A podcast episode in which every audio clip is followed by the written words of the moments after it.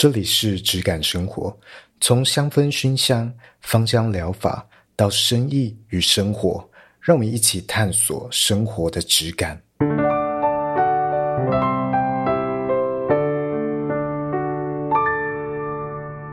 Hello，我是 Eden，我是轩。今天这集终于第一百集了。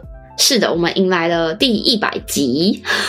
好，其实再加上一些植物笔记的外传，其实早就超过一百。其实已经超过了啦。对对对，对啊，对啊，对啊。但正式有记录的 EP 一百是这一集。是。那你有什么心得吗？你你也算是参与很久嘞。那你让我看一下，我在想我什么时候参与进来的啊？什么时候开始参与？我记得好像大概三四十集左右。有这么后面哦？我不太确定，你看一下。我看一下，我看一下，等一下哦。哇，显示全部我们有一百零五集耶，其实哦，就是在我们九十八集以前加起来就有一百零五集了。我们录了这应该快三年了吧？对，从二零二零的十月开始，所以到现在就是三年。哦，三年没错。然后我好像是从。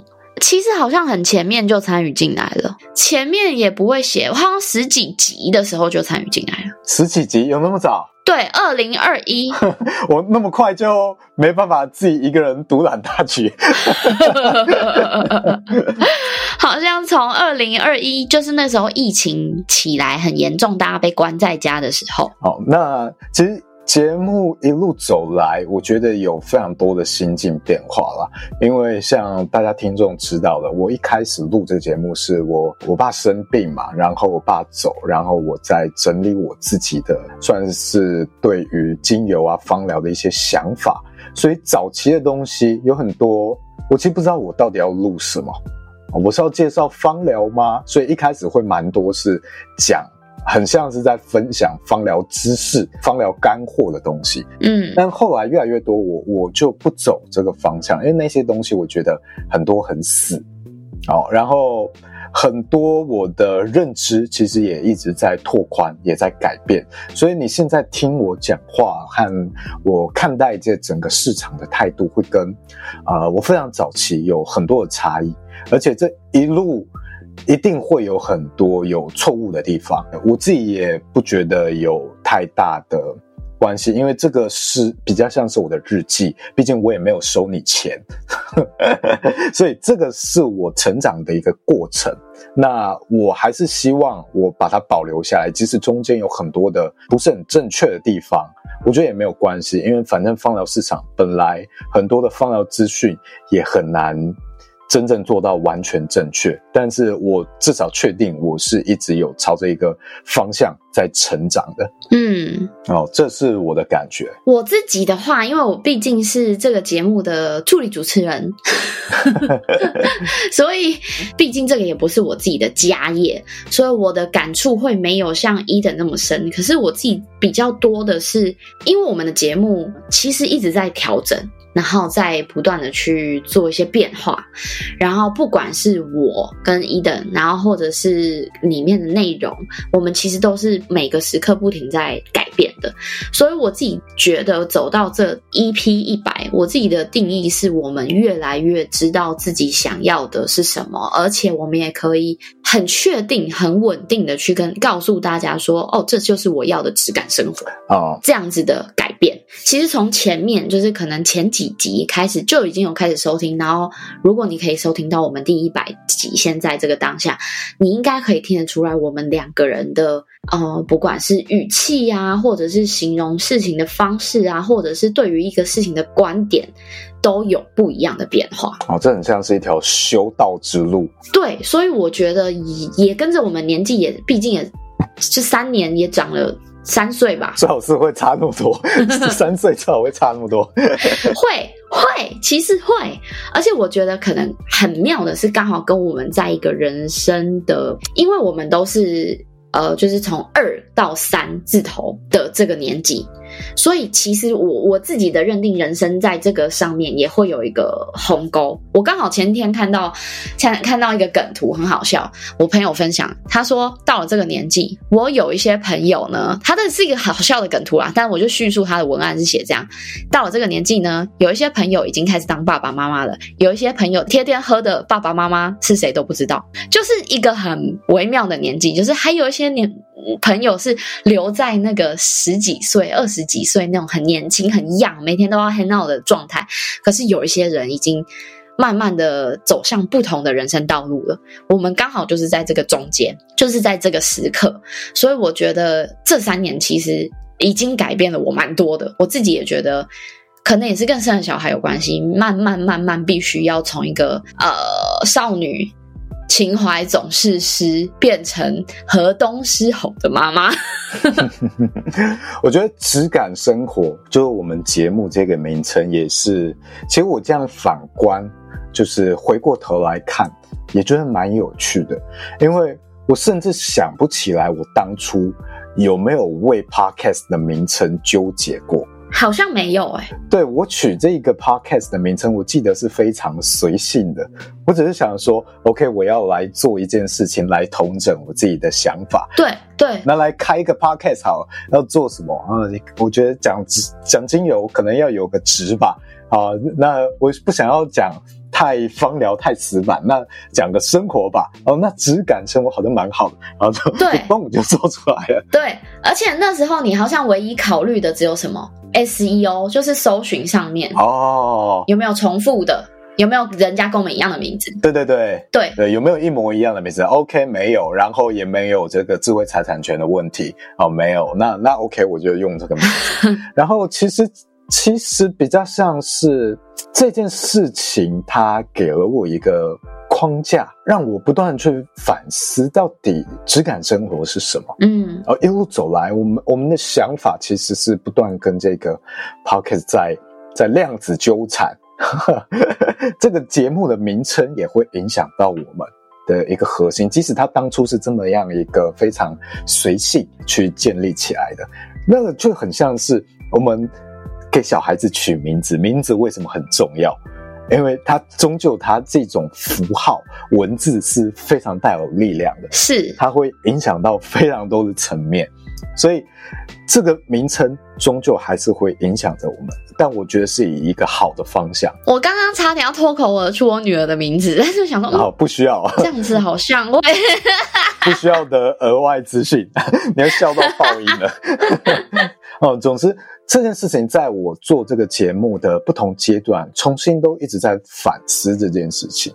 原本我觉得我是要带给别人这种提升质感的生活，后来我觉得，我觉得它比较像是在探讨我自己，嗯，我自己的这个职务、这个工作与我的生活之间的关系啊。我试着在这里面找到一个平衡，找到一个新的火花点啊。这是我自己探索的一个过程。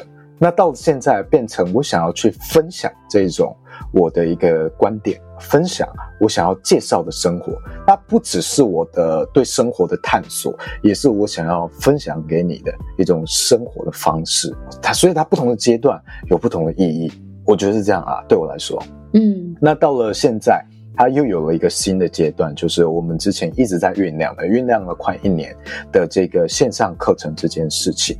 嗯，其实它也是在我心里经历了非常非常多的阶段，我不断的去调整，我到底要是用什么角度去呈现这件事情。原先其实我一直在想的是，我到底要不要做芳疗教学这个线上课程这件事情，到底要不要做这些外面已经讲到烂的芳疗课程。的内容看起来没什么利润的感觉，我觉得不只是利润啦，然后它也会让我比较受限，是变成是我要跟这一些放疗课程作为一个竞争者，我又要跳到了那个我很早期做这个节目去讲述精油品质这件事情，要去互相竞争哦，又要跳到那个循环里面，我就不是很喜欢然后，要去讲说啊，他们讲的是错的。或者他们讲的不对的，我讲的才是正确的，这样的循环，我就非常不喜欢这件事情。我告诉自己的一个课题是，我要用更大的角度去看，更大的框架。什么意思？我觉得我走到现在的阶段，我试着要逐渐成为一个资源整合者。这件事情其实是包括像是小农啊，他们种植者、萃取者，他们也会成长之中必经的一个阶段。例如，他原本是一个做玫瑰花啊，种玫瑰花，然后萃玫瑰花的一个小农。那他要成长他的生意规模，成长他的公司，他要去，也许要做更多的品项。这种时候，他不可能所有东西都自己种，那他就会逐渐成为一个资源的整合者。他要去整合其他的这一些农夫、农田。OK，那你就要有更大的一个框架去包覆它。你不能再去总想着我所有东西都要自己种，所有最脏、最累的重活你都要自己亲手去做。哦，你要有一个足够大的框架去。包容统整所有的东西，那你才有机会去做一个整合者，一个资源的协调者、串接者。哦，这个是我想要做的。所以，它比较重要的是要退一步来看。那这个是我在这个阶段给我自己的一个任务。或者是角色的期许。那你一开始在进入，就是刚刚有说嘛，就是你也是随便，就是想说有一个记录。但是应该我认识的你，应该没那么简单，应该还是会有给自己设定一些小目标吧？那当初你在创立这个节目的这个小目标是什么？那有没有达成？我觉得当初是处在一个很混乱的状况嘛，就像我说的是，我我爸那时候生病。然后后来过世，所以处在一个非常混乱，而且我觉得我那时候的心理状态也不是很好，算是非常非常低谷的一个状态。所以那时候我除了想说整理自己的心情跟想法之外，还有就是。也许他可以帮我拓展更多我的生意，然后接触到更多客户。当时就只有想这两件事，那这两件事都有达成，而且是超乎我的想象的达标。然后他也逐渐在，我觉得让我找到了一些新的目标。我会收到许多听众的回馈嘛，然后知道说啊，原来有这么多人去想要去听到这些讯息，或听到这样视角的分享。原来我在市场上可以提供很不一样的观点，嗯，那也许我可能进到下一个阶段，也就是这个阶段，我需要去做一个课程。去作为一个统合者的角色，去把这些事情系统化，嗯，让它变成了一门正规的学问。如果我今天是一个 podcast 很轻松，当然是，呃，我讲错什么没有关系，说我在下一集去更正纠正也 OK，道歉，哦、呃，下跪道歉啊、呃，可能也不至于，但是讲课程的话，那个就要非常，我觉得那个就要非常的小心求证。我觉得结构就要非常的明确，所以这些东西是我一百集以来讲的所有东西，也包括我从小到大，然后以及拜访厂商各种的视角浓缩变成的一门课程。我觉得也是很少这个领域，我觉得不止这个领域，全球参与这个领域的人，很少人会有的一个多种视角的一种结合。啊，我觉得很多东西是只有我才能去讲的，因为我比较没有包袱。我觉得你这个让我想到，我昨天刚好经过华山，然后有一个展览，最近在展，它是一个教科书的展览，然后它的标题好像什么。爷奶爸妈，我的孩子教科书展之类的，就是他在讲，就是我们的教科书的演变这样子。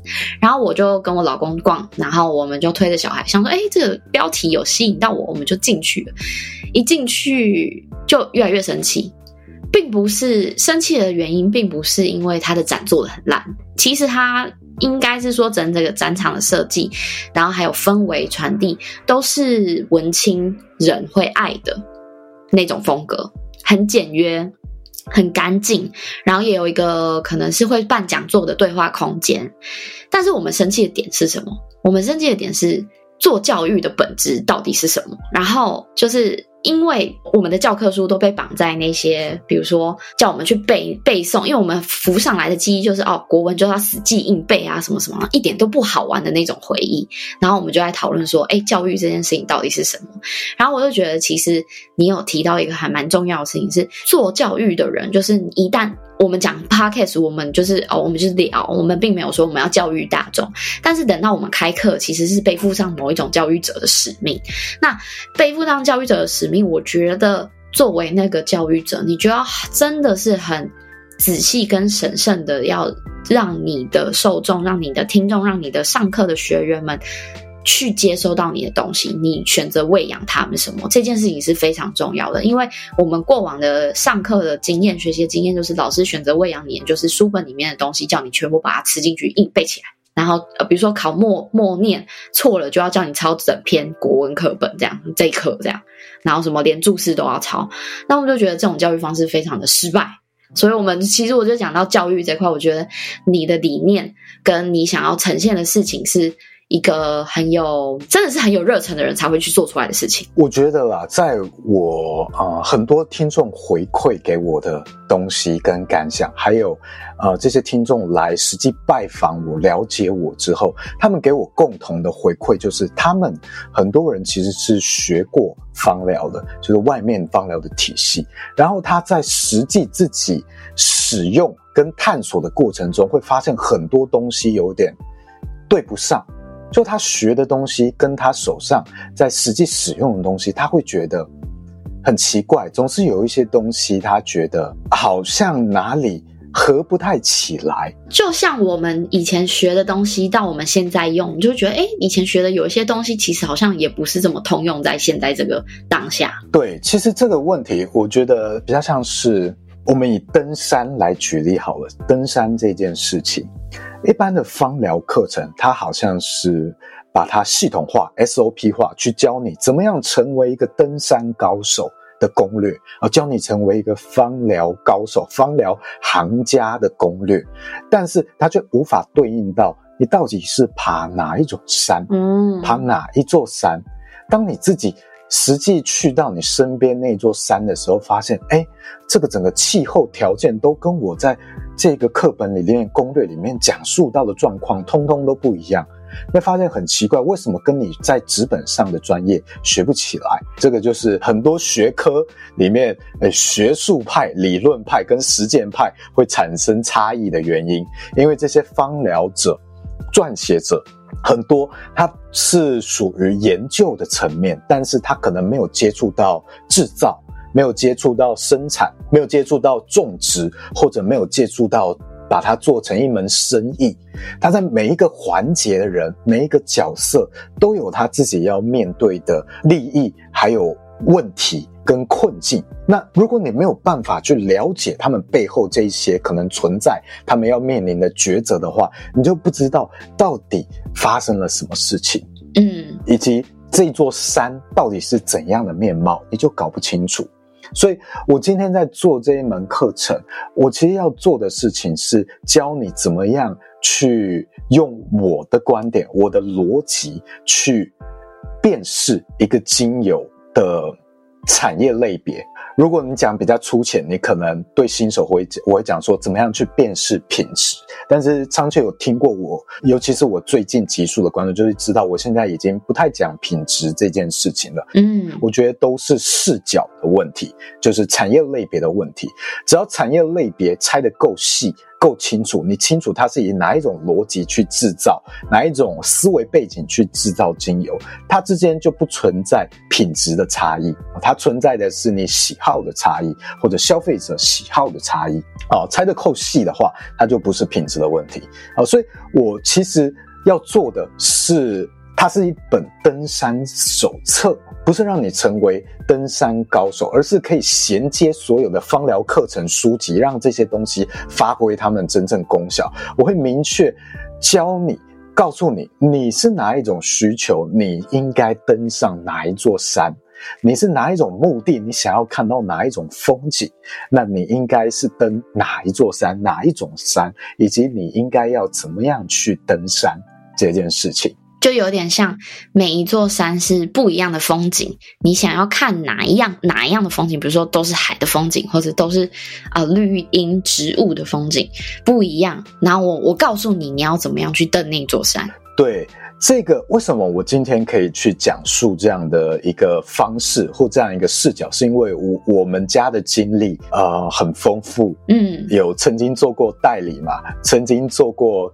跟其他现在全球很大的品牌之一，我们曾经私下交换过名单，哦，有做过有这种经历哦，名单哦，就是供应商的名单，我们曾经这样子去互换啊，交换过。那我们也曾经看过一个品牌，它从非常有对农业追求的理念，到它破产倒闭卖给化妆品公司之后的转变，这些我们都曾经看到。然后包括我们去参与到去接触大盘商，大盘商他们之间的转变，以及我们参与到小农，小农变大了之后，它可能会有的转变，很多东西都是不同的阶段，它会面临不同的选择。嗯，那。当你都能够理解他们是什么选择的时候，其实你就是去选择你想要追随的、适合你的阶段。嗯，你每一个追求有它适合的阶段，而这个阶段有它对应到的对象。那你这样子去拆解之后，每一件事情都会变得很清楚。这些所有共同的分析方式，不是什么任何的报告，不是什么任何的证明，因为只要有了证明，它就可以有推出下一个证明，再去证明，啊，不断的去拆，不断的切，这些大部分都是以行销角度去区分、去建构。真正永远不会变的一个筛选逻辑是什么？就是利益。你要有足够的利益，才有办法去支撑你的这个行为方式、行为准则。嗯，当你扩大到了某一个规模，或者你的思维逻辑切入的角度不同的时候，你需要去支撑你的的利益的方式就不同，你就会面临不同的选择，就会走上不一样的精油产业类型。当你有我这样的思维方式的时候，你任何一支精油，你只要有办法查询到它的品牌资讯，好，那。这些东西很多细节都可以协助你去筛选分辨，就会变得相当一目了然。当然不是一百趴准确，这世上没有什么东西可以一百趴准确的，但是你有很大的几率可以去分辨，很快速的就可以分辨。哦，为什么我说不会是一百趴？就像是今天我只要不是我自己去种、自己去萃取，其实照理来说，我不能说我百分之百认定我的东西。保证就是一百 percent 纯的，嗯，对吗？逻辑上来说，这样这样才是正确的嘛？对啊，所以这些推敲很多东西可以用逻辑去区分，我们没办法一百趴保证。就像是食品业，我常说食品业它应该有的倍率是三到四倍，所以一个小火锅如果卖一百块，它的合理成本应该是也许二十五到三十几块，都算是合理的范围。好便宜。它的成本，你不要觉得它便宜诶，诶它那个备料的成本，然后它料会不会坏，然后维持新鲜什么的哦，好，然后它来客数要多少才可以去赚，嗯，还有它的水电费什么的，它的人人事成本，其实赚起来并不轻松。你看它一碗锅，也许它可以赚你七十块，啊，它到底一天要卖几锅，它才有办法支撑它的店租？对，而且现在人工这么贵，对，所以并不容易哦。但是这个倍率就是每一个产业类别长久统计出来的合理的倍率，很难去超出这样的倍率。好，那当然精油也有它合理的倍率，那不同的。制作观点都会影响到它套用什么样的倍率啊？你只要知道这些东西之后，很多东西就可以推算出来，它到底是什么样的成本，它到底是什么样的产业类型。那你就不用再去纠结于那一些每个人都有的分析报告或者是认证。好，那些东西在更便宜的品牌也都越来越多了。所以不用去纠结于那些文字行销资源，其实从利益层面来说，这些东西的拆解是非常清晰的。永远不可能会有人去做赔本的生意嘛。是二三十元的火锅，没有人就会去卖你二三十块嘛，除非他是那个什么善心捐款阿姨，专门做慈善的，那就是慈善的范畴，那不是做生意的范畴。那你说有没有人可能就是卖一碗六十元的火锅，然后成本二三十块，他只赚两倍的价差，有没有可能？有可能，但是他做不长久。嗯，啊，它如果是短期的行销，有可能，但是它不可能是一门长久的生意，除非它有什么非常特别的商业逻辑。那你今天看这些精油，它有特别的商业逻辑去让它可以这么低成本去行销，去破坏这个倍率吗？应该也没有。那它是一个短期的促销吗？也不是，它公司这样子卖十几年了，所以它的价格就是合乎它成本倍率的售价而已，并不是它真正便宜。一个东西便宜与与贵，你要看它的成本才能够去判断。所以你今天拿两个我完全不知道的，呃，号称是玫瑰精油的东西，一个东西卖一百块，一个东西卖一万块，同样都五 ml，你要我去评断它哪一个东西便宜，哪一个东西贵？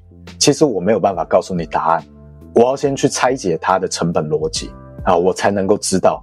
所以，一个一百块的精油，我有可能觉得它贵哦。啊，如果它的成本只有一块钱的话，那我觉得它算贵。啊，如果它的成本是五十块钱，然后它卖你一百块，那这个东西我觉得它叫便宜。所以我们要从成本的层面来拆分，然后这两个精油。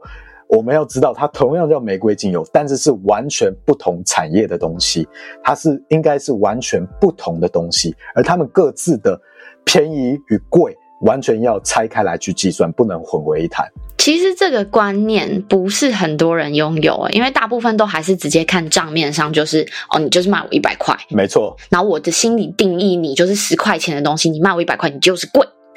所以这导致很多的芳疗师，甚至是芳疗的教育者，他可能一辈子没有真正用过很农业性质的，我讲的纯粹的这一种玫瑰精油。嗯，因为他一开始在接触芳疗的时候，他就认定了市场上的这个。玫瑰精油就是它应该合理的均价，然后它超过那个价格，他就会觉得啊，那个是盘子价。嗯，这个东西导致了他可能一辈子都没有突破他原本的那个框架，而事实上，真正的纯精油可能远远超出他认知的那个框架，所以导致他从来没有接触过。嗯，这是不是很可惜？就好像我举实际的例子，因为他一辈子都吃夜市的牛排，他就认为沙朗牛排就应该是一百六十块啊。贵也就两百四十块东西，哇！你卖一克一千块的沙朗牛排盘子，导致他一辈子没有吃过真正的沙朗牛排。但这世界上真的很多人是保持着这样的想法的。这个是就是我不会说他错，但是我觉得很可惜啊。哦，世界很大哇！你讲的好好哦，很可惜，我会觉得很可悲耶。不要讲很可悲，因为很多领域我们其实也都是这样子过来的，对不对？是啦，我们一开始也都是聚焦在一个小点，抓死抓着不放。是是是，没错没错没错，跟别人比战，我才是对的。但是到了后面才发现你，你你知道的越多，看过越多面向，就发现啊，退一步来看，所以。最近我给我自己的一个课题是什么？就是我我最近在 email 都会跟我的客户们去讲述到这一点，就是我最近这几个月来给我的一个课题是，不要觉得淘宝精油就不好。嗯，有之前有提过，不要因为别人用淘宝精油说淘宝精油他觉得很棒，然后我就会觉得不爽不好。嗯，因为我们退一步来看，现在市场上就是。很多的消费者都会把淘宝精油的这种精油认定为它也是精油。嗯，如果市场上已经这样认定了，消费者有这样的共识了，那这个就是我们应该要包含进来的一件事情。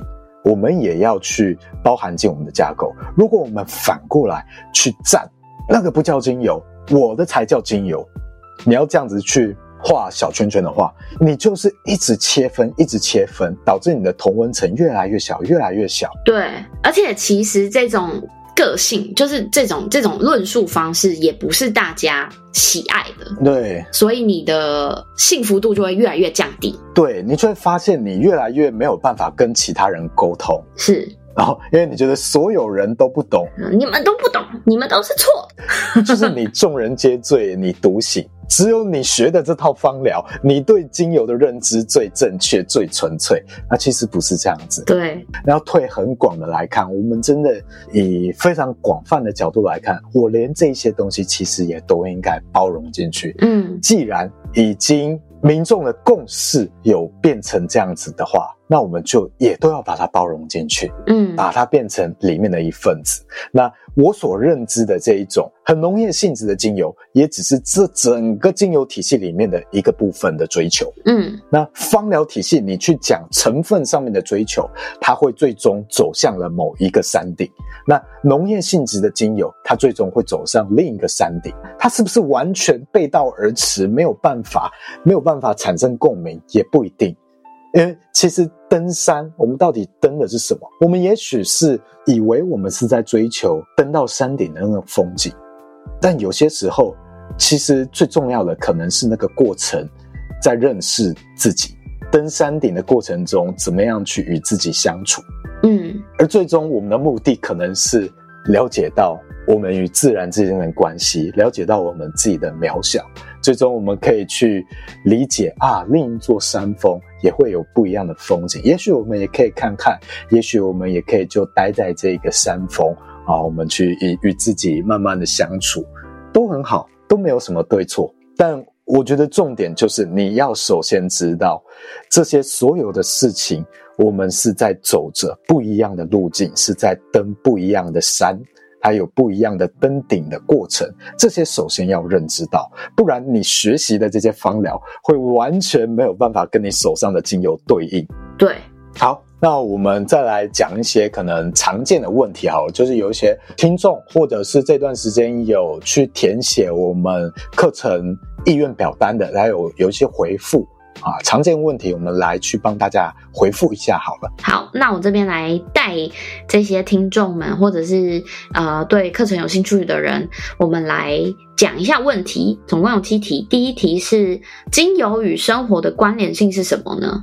我觉得精油，大家可能呃有一些人他并不是真的学习芳疗。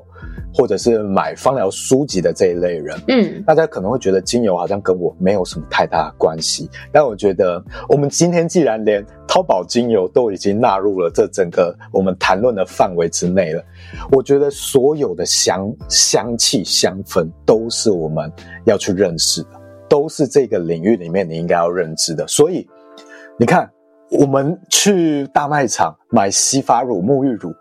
我们很难买到一个无香的，香 对，完全不可能。我们几乎买不到。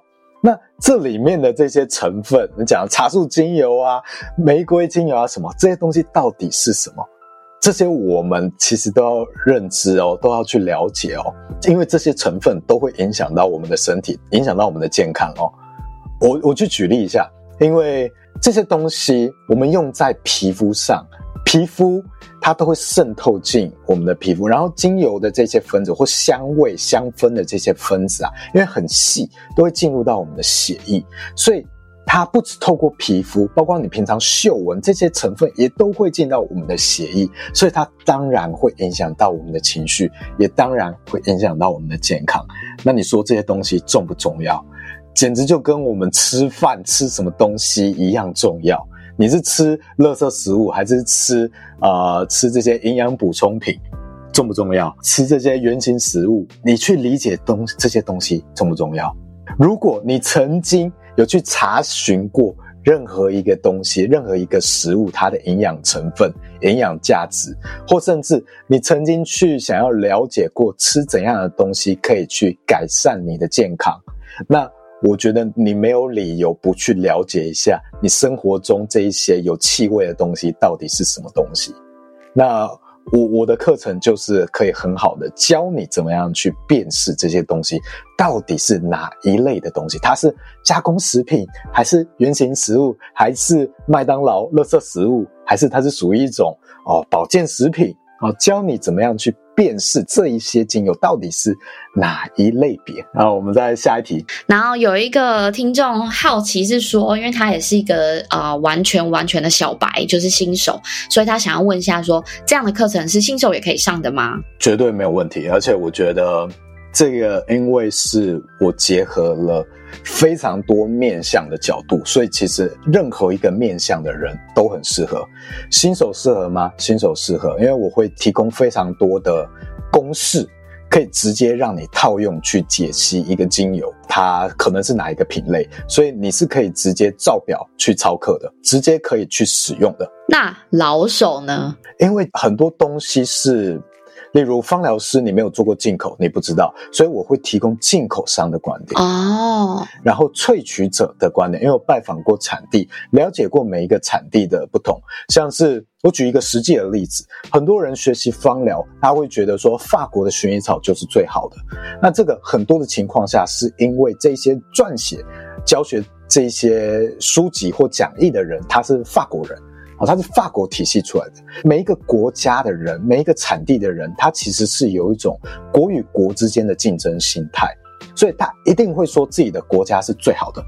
那你去问法国的制造商，他就会跟你说法国的薰衣草最屌最好，这历史证明。当你到了保加利亚，他说保加利亚的薰衣草才是最好的，然后他就笑。哦，法国的一堆都是从保加利亚进的，人家笑说法国的精油百分之七十是保加利亚的哦，然后可能会这样去笑说保加利亚的薰衣草才是真正最好的，然后他都可以举出例子哦，来去列出 Juicy Mask 里面的成分，说你看，因为我的哪一个成分最高，比法国的还高，然后再拿出哪一篇的这个研究论文显示哦，哪一个成分对于什么什么有疗效，OK，可以去支撑他这个论点。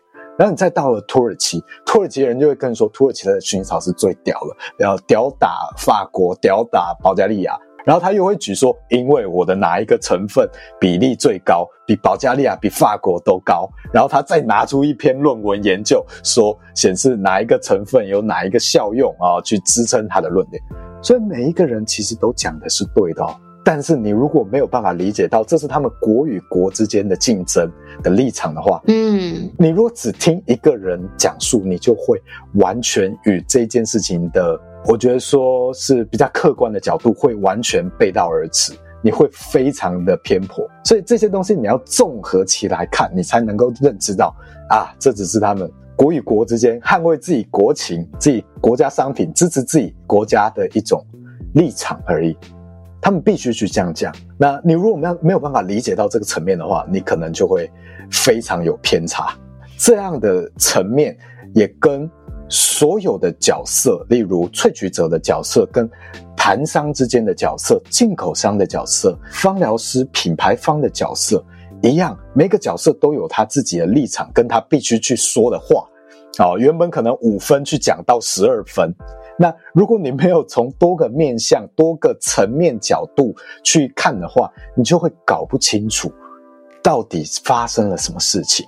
嗯，所以我今天去讲述这些东西，其实你可以就从非常多的角度去看，你就等于是直接会去拥有我出生在一个精油家庭里面所见所闻，以及从我爸那一辈。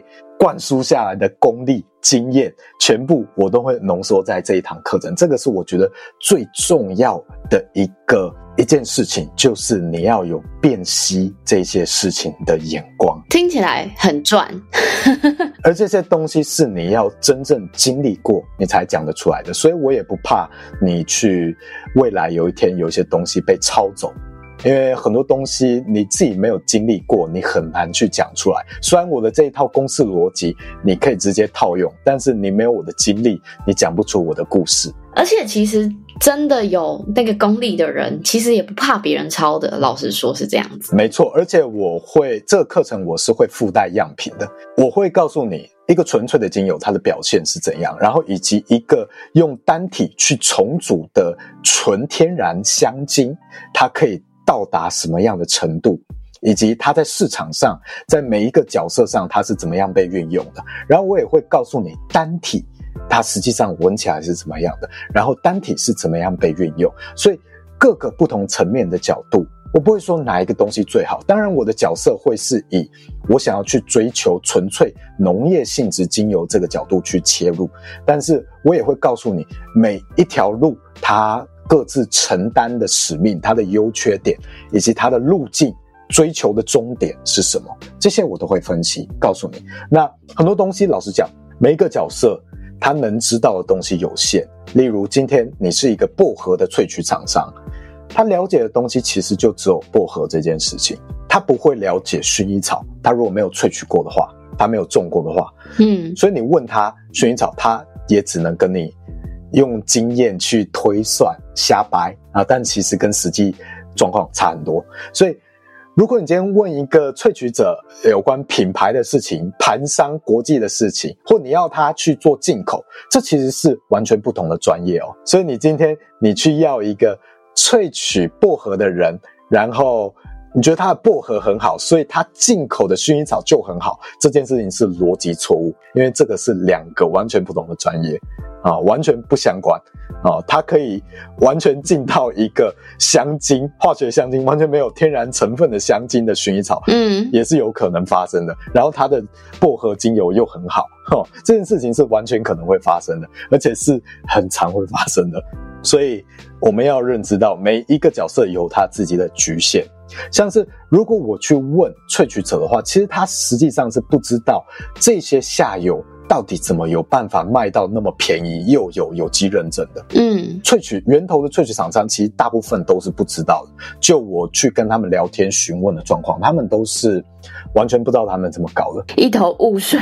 对，所以每一个角色都有他自己的知识盲区，他只能接触到自己的。那只我是作为一个串联者。可以去，我所有的面向都接触过，然后统整出一套我认为最适合教学的逻辑。那你会说啊，这个东西我教出来了，我还怎么做生意？其实怎么会？你改变了这个市场诶这其实也没有改变市场，只是我做的角色其实是补充，补充了一个一直以来没有人去做的一个登山手册。很多人都教，每一个人都教怎么样成为登山高手的攻略。好，然后去互抄，我抄你的那本笔记，再加入我的一点东西。但是实际上，很多人其实没有去登过山，然后或者没有去探索过你周遭的这些山。那我其实是让你连接，怎么样去使用这些登山手册、登山的攻略啊？我是一个教学指引的作用，嗯，去串联起来。那。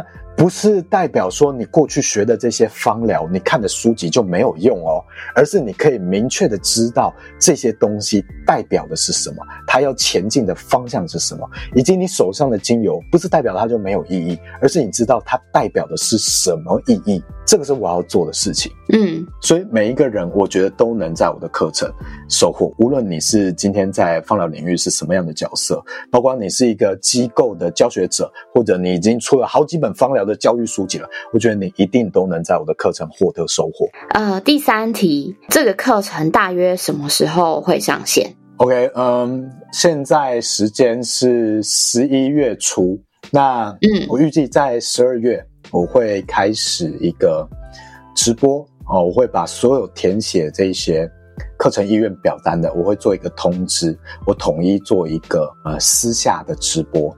嗯，还有包括我的一些老客户，我会做一个私下的直播，去讲解所有这些课程的内容，然后我会开放预购，只开放给这一些人哦，因为他们都有填写表单，或者是本来就是合作的对象。对对对，然后预计是在十二月底会有课程会开始逐步上线，然后。我会一个一个阶段的，一批次一批次的把影片上架，所以是从十二月底开始会陆续开始更新这些影片，预计可能是一到两个月去把这整个课程的影片完善完整，大概是这样。所以它其实会分两个部分，直播的部分我之后也会做，就是做一个比较课程方面的解释，也会带一些这些芳疗的一些知识。啊，以及这个课程到底要怎么样运用等等，这个直播之后，我也会不断的，嗯，在不同的时期也会开放，然后去引导到这个正式的课程的购买。好，那再下一题是，啊、呃，购买这个课程后是可以不断回放、重复观看的吗？哦，可以，一定是没问题的。这一门课既然我把它做的要是一个登山手册，那。它一定是你随时可以可以参阅，你登山的时候可能拿着去翻阅都没问题的，所以是随时你需要就可以去观看的一个课程，它是你的一个工具书。可能你要过夜的时候不知道怎么搭帐篷，你看翻开某一个课程，他会教你如何搭帐篷。对对对，类似这种感觉。随时你在迷茫的时候，你又不确定的时候，你都可以再回来看。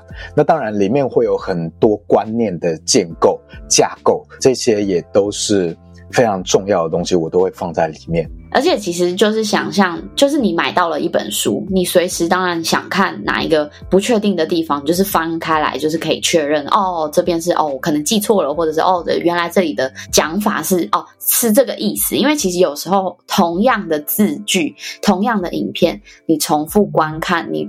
都可以有不一样的体会，有不一样的体会，对对对，有不一样的观点，搞不好你现在看跟你未来再看就是完全不一样。哎，原来是这句是在讲这个意思啊，这样。对，我相信，因为我接触的人里面也有很多是台湾的小农，所以我觉得不同的人其实会吸收到非常不一样的资讯。和他们看见的闪光点、亮点是不一样的，嗯，哦，所以对于他们也会有非常大的收获。他会发现啊，原来我在这个市场里扮演的角色，以及我要未来要面对的困难可能会在哪里。嗯，以我以为的竞争对手，可能实际上并不是我这个产业的对象，是我根本不需要去担心他们的竞争，以及我应该要前往哪样的方向。不只是对于消费者、精油爱好者，每一个角色其实都能在里面找到自己的亮点以及它的指引方向。嗯，然后我自己讲一下，我自己非常不喜欢那种课程时数超爆长，然后废话很多的线上课程。我超讨厌那种，嗯，那个只是把实体课程录影起来，然后。没有什么整理，就把它丢上去，然后说：“你看我的课程时数有六十小时，我的课程时数有一百小时，所以值回票价。”我觉得线上课程不应该这样做。那那种课程大家根本不会看完，看一下就没兴趣了。哦，那个只是在水时数，我其实不是很喜欢。那我觉得实体课程可以那样做。那样做也很重要，但是线上课程不应该那样做。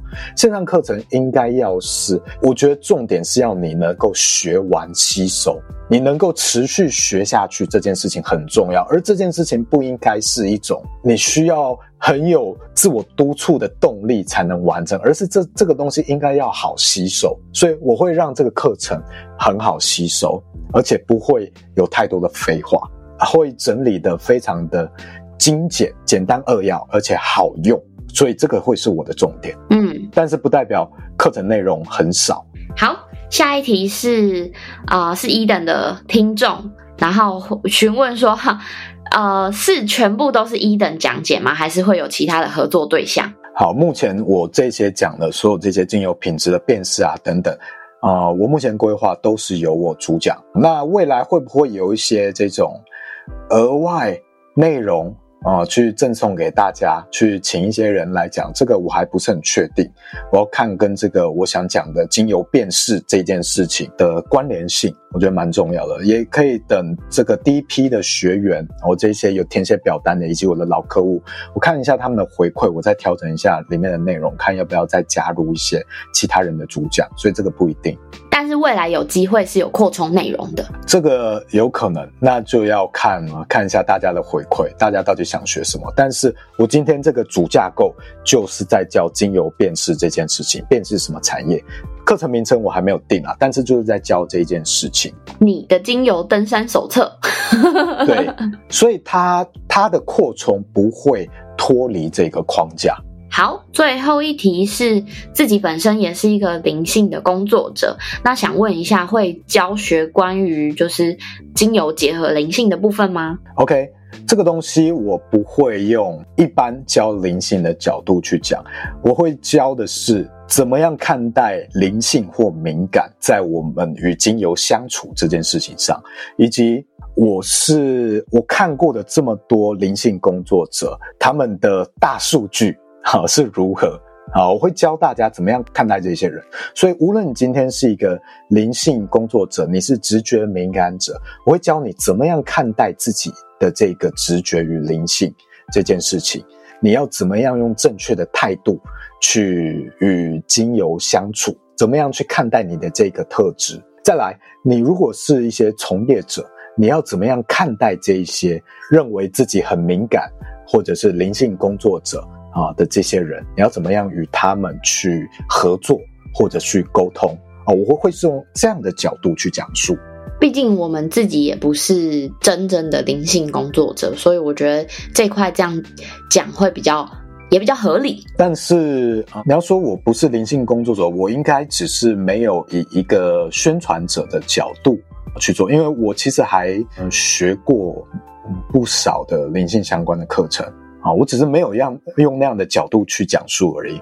嗯嗯，啊，所以我因为我毕竟我家人我爸他也是算是一个灵性工作者，所以我能够比较综合所有不同人的视角去讲这些事情，以及他们的利弊是什么，大家就比较不用担心，比较不用怕，以及你用运用这些角度的时候，很容易会产生的偏差，我会帮你建构一个路径与框架，怎么样去使用。那应该大概就是这样了。如果大家还有听完之后还有一些没有被解答到的疑问的话，也是一样可以去私讯我们。好，那有些人也许听到这集的时候，我的课程已经正式开始购买了，或者是开已经正式上架了，已经不是预购的状态了。那当然，它价格可能会不一样。我一样都会把相关的资讯放在这一集的这个关于我们的栏位，我会不断去更新，嗯，这个连结。所以你一样都可以用这个链接去找到我的课程。好，那大致上就是这样，谢谢大家，我们下次见，拜拜。谢谢大家，拜拜。